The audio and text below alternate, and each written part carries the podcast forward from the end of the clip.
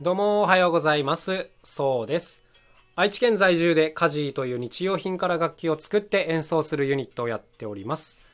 えーさて今日のテーマなんですが、えー希望をはっきり伝えるというこんな内容で言ってみようかなと思います。日頃ですね、こういろんなところにコンサートを行って演奏してるんですけども、まあ、大体ですね、直受けなんですね。直受けって何かっていうと、あの、代理店とかを通さずに、もうその依頼元から直でお話をもらうっていう、まあこんな感じなんですね。うん、まあもちろんね、その代理店さんを通してお話しいただくこともありますが、どうだろう、僕らのところはですね、8割以上は直なんですね。例えばその、ショッピングモールさんで演奏する時っていうのもショッピングモールの人から直接連絡をもらったりすることが結構多くてでこれはあの業界的にはね結構あのあのーちょっと際どいとこなんですね。というのはその代理店さんにちょっと失礼になっちゃったりすることもあるのでまあ嫌がられることも当然あると。で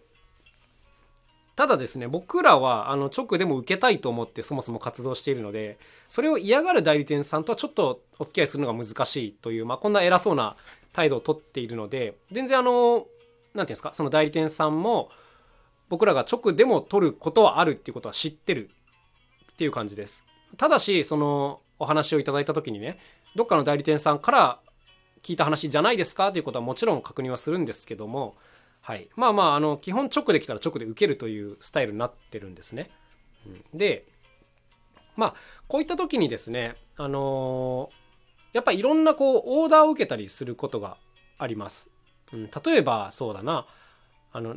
こういう参加型のこういうのが欲しいですとか、えっと、演奏時間はこのぐらいで前後にこういうのをやりやってもらいたいですとか、うん、でこういう時にあのー僕らはですねできる限りはやっぱ答えたいなとはまず思います。うん、希望を伝えてもらった時にね。でも当然、その、そのままは引き受けられないっていうオーダーもあるんですね。で一応こっちにはこっちの、その、なんていうんですかね、理屈があって、うんなんかこれはこういう順番でやらないとちょっと流れがおかしくなっちゃうので、だからそこの順番はちょっと崩せないですね、みたいな。あの、こういうこともあったりするんですよ。で、直でやってるとこういうことは結構頻発するんですね。はい。で、まあ、こういう時に、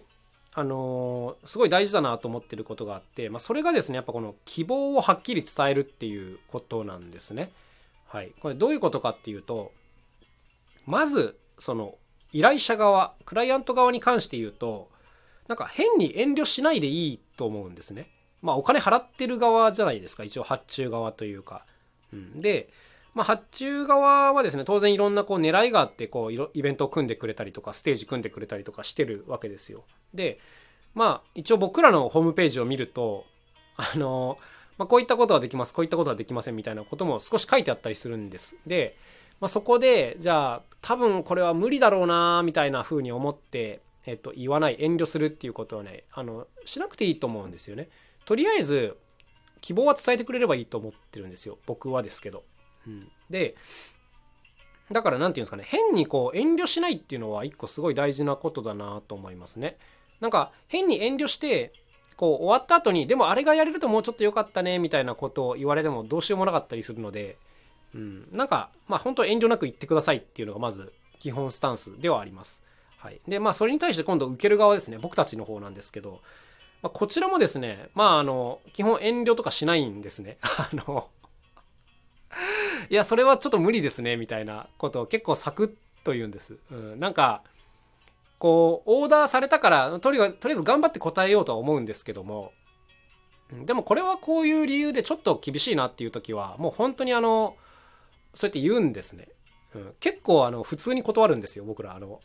なんていうかあの別にこれ相手が悪いとかじゃなくてそれはあの単純に難しいっていう、まあ、それだけの話なんで別に個人的な感情とかじゃなくて、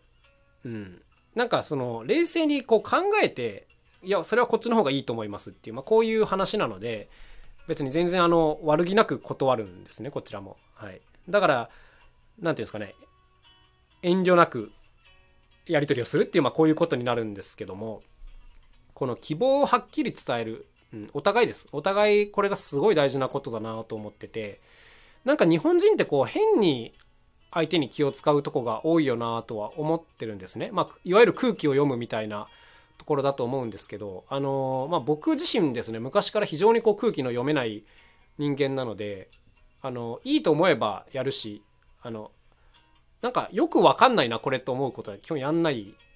ですね。うん、でそのいわゆる一般的な慣習についてもあのよくわかんないと思うことに関してはいやそれいらなくないですか？みたいなこと結構あのさらっとかなり相手が年上の方とか目上の方でもまあ言っちゃうんですね。うん、でまあぶっちゃけですねあの僕の内心としてはこういう意味のないこと意味がないって言って受け止めてくれない人とはちょっとお付き合いしていくのは難しいっていうふうに感じちゃってるんですね。うん。なんかあのまあすごい傲慢なこと言ってるとは思うんですけどもでもあらゆる点でちょっと話が合わなくなってきてしまうというかうん。まあちょっとあの具体的な事例になってるかはわからないんですけどもあの、まあ、今度ね仕事の一環で何箇所か遠方でこうコースを組んで演奏しに行くというのがあるんですね。うん、なんか要するにその地方のイベントをこう取りまとめてもらってこう5日連続とかで、えー、名古屋からそこに出発して、まあ、やってくるというこんな感じなんですけどもこういう時に、まあ、向こうが最初希望の日程を伝えてくれるんですね。でその日程が割と余裕がある日程だったんですよ。移動日とかもちゃんと組んでくれててあすごい優しいなというあの日程組だったんですけども一応あのこちらがですね僕もくままもまあちっちゃな子供がいまして家にねだから1週間ぐらいこう家を空けるっていうのはなかなかここ大変なことなんですね。はいまあ、妻とかあの他の家族がま大変になってしまうので、まあ、本音を言えば1日でも短くしたいんですこういう出張は。うん、だからまああの一応こっちにはこういう事情があってだからあの、まあ、すごくあの優しく日程を組んでくれてありがとうございます。で、その上で、まあ、ちょっと本音を言うと、あの、ここがこう1日2公演になって、1日2箇所やれると、あの、短くなって本当に助かりますみたいな、まあ、こういう言い方をしたりしてますね。はい。で、まあ、こういうなんかはっきりものが言える関係っていうのはすごい僕はあの気持ちがいいなと思ってるんですね。であのまだ返事は来てませんけど、まあ、今までのやり取りの経験からしておそらく受け入れてくれるというふうに思ってます。うん、でこういうところでなんかこうあでも向こうがちゃんと考えてやってくれてるからとりあえずこれを受けようみたいなこういう、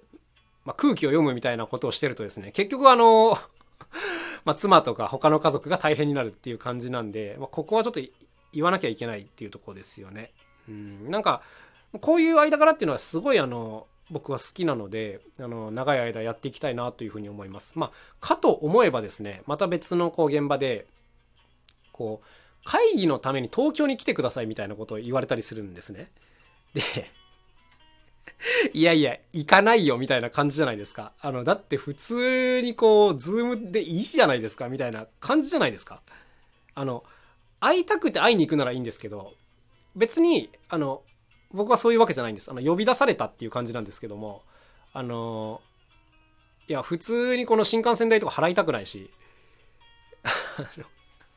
なんで遠隔で済むことをやらないんだろうみたいなふうにまあ思っちゃったんですね。だからまあそこに対しては、あの、やもう遠隔でお願いしますっていう言い方をして、で、それができないんだったらもうちょっとあの、そちらで適当にやってくださいみたいな、まあそんな感じの、ちょっと突き放した感じの返事になってしまったんですけども、